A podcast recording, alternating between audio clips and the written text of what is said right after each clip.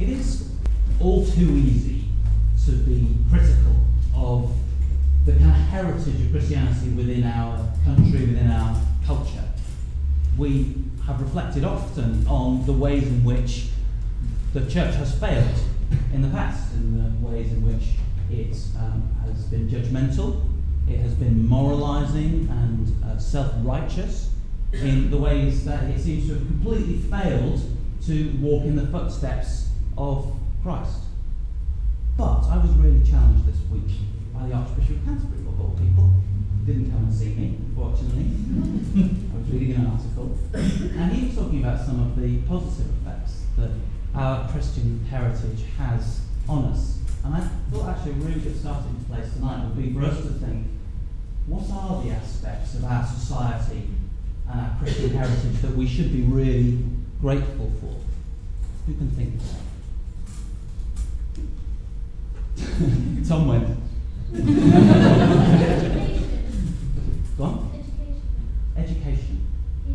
Go on, say a bit more about Well, it was um, the whole process of educating children, small children, at an age was started in church. Brilliant. So actually, this thing that we take for granted about universal education was started off by the Sunday school movement, and they literally provided the only education children would get by on Sundays, the one day the children weren't working, they would take them to Sunday school and teach them. So education, yes, is one of the things we need to be really grateful for.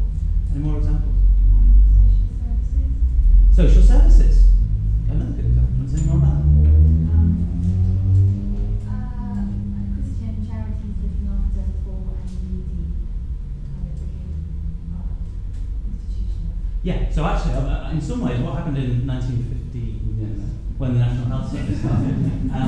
Was, I mean, was amazing, but actually took over an awful lot of Christian charities that had been providing all of that things. Before 1950, we didn't have universal healthcare, none of those things. That's a, um, I, that was a Christian project. Has anybody actually got the date from me? 1948, 1950, 48. Any more? Slavery. Or anti-slavery. Yeah, good. William Wilberforce anti-slave trade movement was a, a big Christian initiative. Anyone? I'm actually thinking a kind of more ooh, philosophical level, actually. Uh, tolerance. Yes, go on. Um, generally, because Christianity is a lot more open-ended than a lot of other religions, um, there's more room for interpretation, and that in turn means that there's a greater acceptance of different ideas that's spread in society, and, and Yeah. that different opinions are okay, and it's okay to be different. I'm not, I, I, I, I, like it as a point. I'm not sure I can look at church history and hand on heart. Uh, we've done, but- Christianity is something that um, is because there's more room for interpretation, therefore there's more room to accept that different people have different takes on life. Yeah, It's just it's a sort nice of- point. I hope it's true. Um, concept of justice. The fact that we live in a society where we have shared concepts of justice, which are hopefully rigorously uh, um, endorsed. That you know our, our country is built on concepts of, of justice, which is it's a profoundly Christian ideal.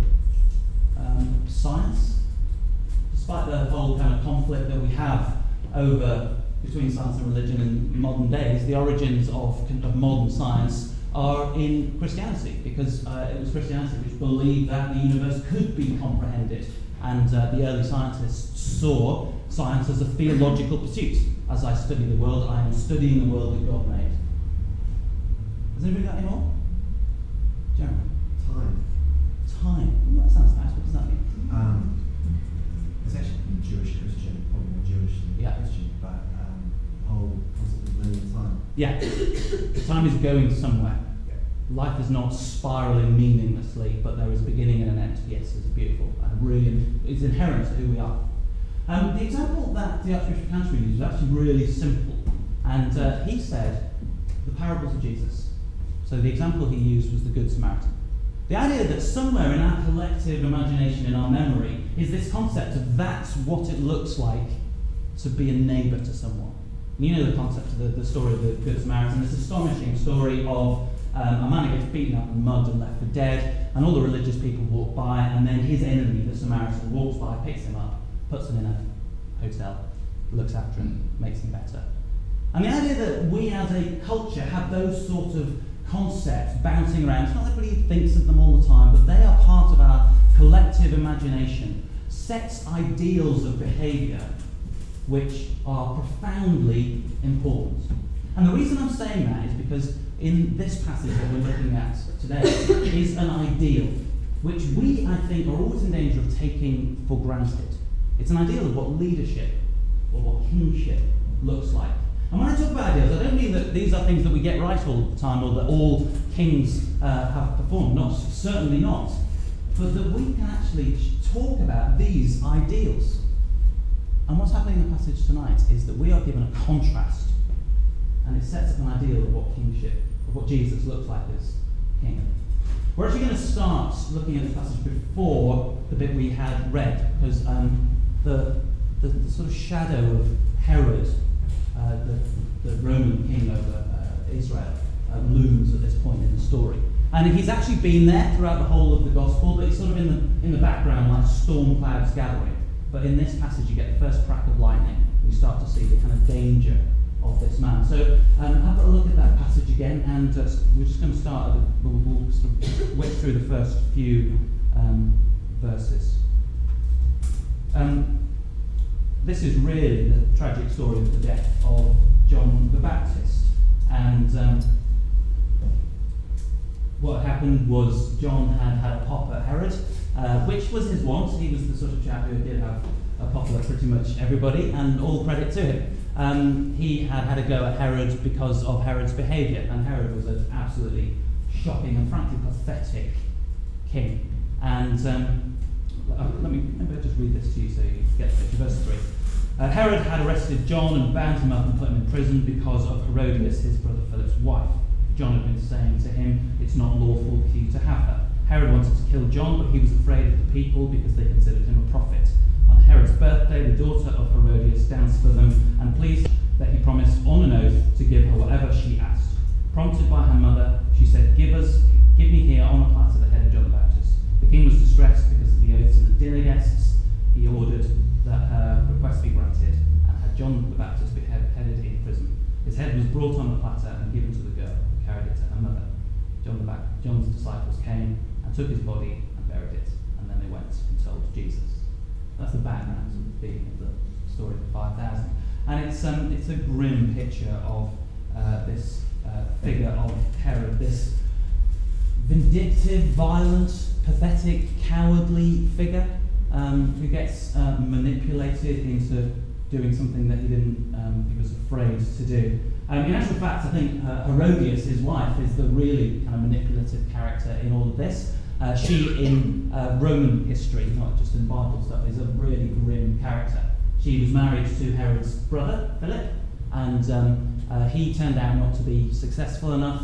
Uh, he wasn't getting ahead in his political career enough, so she uh, arranged to divorce him and married his brother, who was far more successful. Um, she's not a, an attractive character at all. And um, it's her who seems to be uh, particularly angry at John the Baptist for his uh, uh, statements about the fact that they're married. I mean, she married her brother's husband, so he was saying that that was uh, completely inappropriate. And the other thing that's grim about this story is this strange little situation um, with her daughter dancing for Herod. Now, that's his niece. There is something grim and incestuous about everything that's going on here. And I think Matthew actually wants us to get a picture of quite how awful, distasteful, immoral, awful this situation is in order for the contrast to work properly. And then what happens is he, she does her little dance. Uh, the king, I don't know how drunk he is, but he sounds pretty drunk. Um, says you can have anything you want, and she doesn't ask for a palace or a Mercedes. She asks for the head of John the Baptist on a plate, motivated by her mother, and that's how John the Baptist dies. it's a shocking, grim death. The climax to an awful party is John the Baptist's head brought into the room. And so the passage that we're looking at tonight begins in that setting. That's the, the bleak, dark contrast. And it begins with Jesus' grief Look at verse 13. When Jesus what happened, uh, heard what happened, he withdrew by boat privately to a solitary place. John the Baptist is his cousin. Jesus is overwhelmed not simply by grief because of the grim injustice of everything that's happened, because of this tragic end that this remarkable prophetic figure has come to. It's his own cousin has just been murdered. And um, he rightly withdraws to a solitary place. For those of you who have experienced grief, you'll know it is utterly debilitating. Um, it's, it's like an illness. It somehow saps you of all your strength, all of your will to do anything. Certainly all of your will to care about anybody else. It seems to be a sort of very isolating process. And I think Matthew is struck by the way Jesus copes with his grief. He goes to a solitary place. He spends this day by himself but these crowds follow him. And uh, when Jesus gets there, he sees the large crowd in verse 14, and he has compassion on them. Now, that is actually a remarkable statement for a man dealing with grief. His ability to transform his own emotions into uh, uh, compassion for others is profound, and it is one of the things which marks who Jesus is. And it's the first contrast between the brutal decadence of the kingship of Herod and this model of kingship that we see in Jesus. I'm, I'm struck by this compassion of Jesus because it comes up time and time again. I think it is probably the primary driving force that keeps Jesus going. There are, of course, many things which he is about, but right at heart of it seems consistently to be compassion. And I think I want us to remind ourselves of that. The things which keeps Jesus going in his ministry is probably the same thing that needs to keep us going in our service of people, in our desire to love and to give, is actually caring about the people that we're serving. There's a real cost to it, because genuine compassion is going to hurt. But for those of you who were part of, say, the Badminton Soul thing we were doing a couple of weeks ago, you will know that actually the overwhelming experience was love for those kids. That yes, it was hard work, yes, it was commitment, yes, we had to do a lot of organising, yes, people had to work incredibly hard. But the thing which motivates is compassion for kids who have so little. Jesus, driving force, is compassion. And that compassion leads us to this famous and beautiful story in verses 15 to 21. The story is that these crowds, uh, there are, I've very difficult to say how many people there are. I don't know why we call it the feeding of 5,000 because there was way more than that there, but in a slightly journalistic manner, we just count the men. Um, there were 5,000 plus women and children. What's that? I don't know. Uh, women up 12,000, 20,000, who knows? Uh, but an enormous crowd of people gathered in the desert, nothing to eat, and, um, and that's where this story happens. Um, a little bit of historical context, though, starts to grasp some of the significance of it as uh, a story. You know, we have um, uh, stories which kind of define who we are, stories that we remember. This event would have sparked memories in all of those people's minds that they were there as it unfolded of a story of deep significance in their history. Vast crowd of people in a desert, nothing to eat. How are we going to survive? Is God going to provide? What's the historical context? You can think of the story from their history which would have resonated with this event. Yes, all of you are right. Um, that manna story from the book of Exodus. Remember, you've got people taken out of um, uh, Egypt, taken into the into the desert on their way to the promised land, uh, nothing to eat, um, and God provides day by day these strange milky white flakes that they turn into bread. And you have to get the significance of that to them. Uh, you know, that's part of the story of their beginnings, of their liberation, to get the resonance with the significance of this story. It's like a, the events are happening again. And um, uh, it would have, uh, of course, pointed to Jesus, who stands in the same place that Moses did back then. In fact, some of the Gospels make a much bigger deal of the kind of politics of this event. Uh, Matthew's just kind of interested in little details, which is quite sweet. Uh, the other Gospel writers tend to pick up on the fact that um, this is clearly so much more than just a, a random gathering of people, but in their minds, this was like the new beginning. This was like leaving the old uh, world and going into the desert on their way to the promised land, and all of those things I think are inherent in this story, but that's not what Matthew picks up on. Matthew picks up on this theme of compassion. Look at verse 15. Verse 15 um, uh, says, As evening approached, the disciples came to him and said, This is a remote place, and it's already getting late. Send the crowds away so that they can go to the villages and buy themselves some food. And it's quite a sweet little moment. The disciples are actually starting to echo some of Jesus' compassion for people. They're just concerned about it. They're taking responsibility for others. And if you've been with us as we've sort of watched these disciples kind of vaguely start to mature in their understanding of what it means to be followers of Jesus, you realise this is a really big moment. For the first time, they seem to be thinking about others rather than thinking about themselves. It's a big step. And what Jesus takes is that little sort of uh, first bit of compassion that they've got and raises the game and sort of escalates it and turns up the volume. Because in verse 16 he says, They do not need to go away, you give them something to eat. And you can sort of imagine these disciples going, What? Um, I mean, it's like, oh, we, we, we just took responsibility for this situation and now we're in real trouble. Because Jesus wants us to feed them. And someone fishes around in their bag and pulls out their slightly mashed packed lunch. Goes, yeah, that's what we've got. I didn't have a chance to get a proper dinner together because we were in a hurry. I've got five loaves and I've got two fishes. What do you want me to do? And um, Jesus, verse 18, says, uh, Bring them here to me. And then he directs the people to sit down on the grass. Sort of, I'm, I'm intrigued by details of this. How do you get 5,000 people to sit down? You know, sit down. Sit down. 5,000 people sit down. And then Jesus looks up to heaven, gives thanks, and starts to break the loaves. And another detail of this that I'm intrigued by is the fact I think Matthew was there, um, and yet he seems to have no clue how this works. So let me just talk you through this. Five loaves.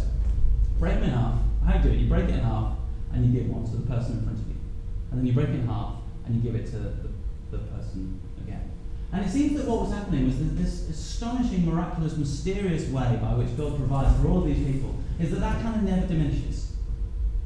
You break the bread, you hand it. You break the bread, you hand it.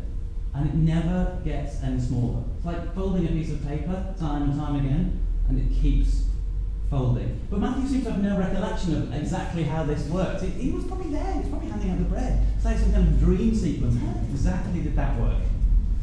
And suddenly you've got 5,000 people, 12,000, 20,000 people, well fed, and then they collect up 12 baskets of crumbs and leftovers. The little 12 commentators pick up about the little 12 baskets thing is uh, Matthew's. Um, he drops a little bit of interesting theology. I think he was just a bit struck by that. Why is that the thing that he remembers? For goodness sake, he don't remember what the miracle was like.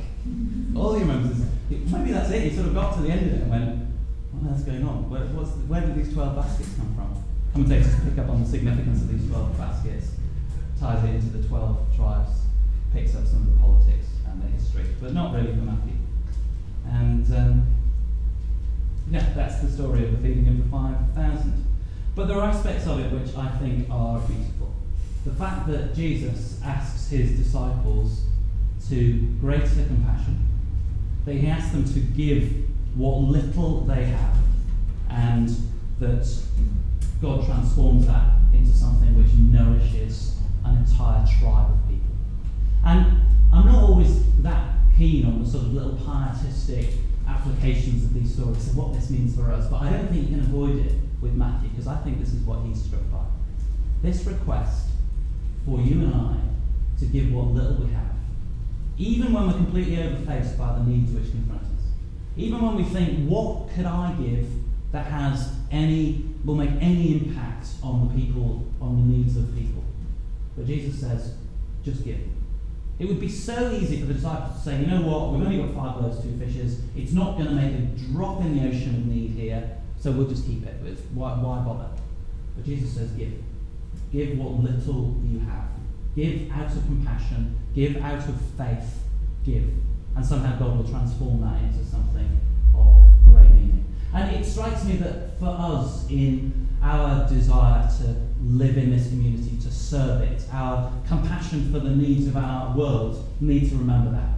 Because if we look at need with any kind of um, realistic sense, as the disciples started doing, you can't touch it.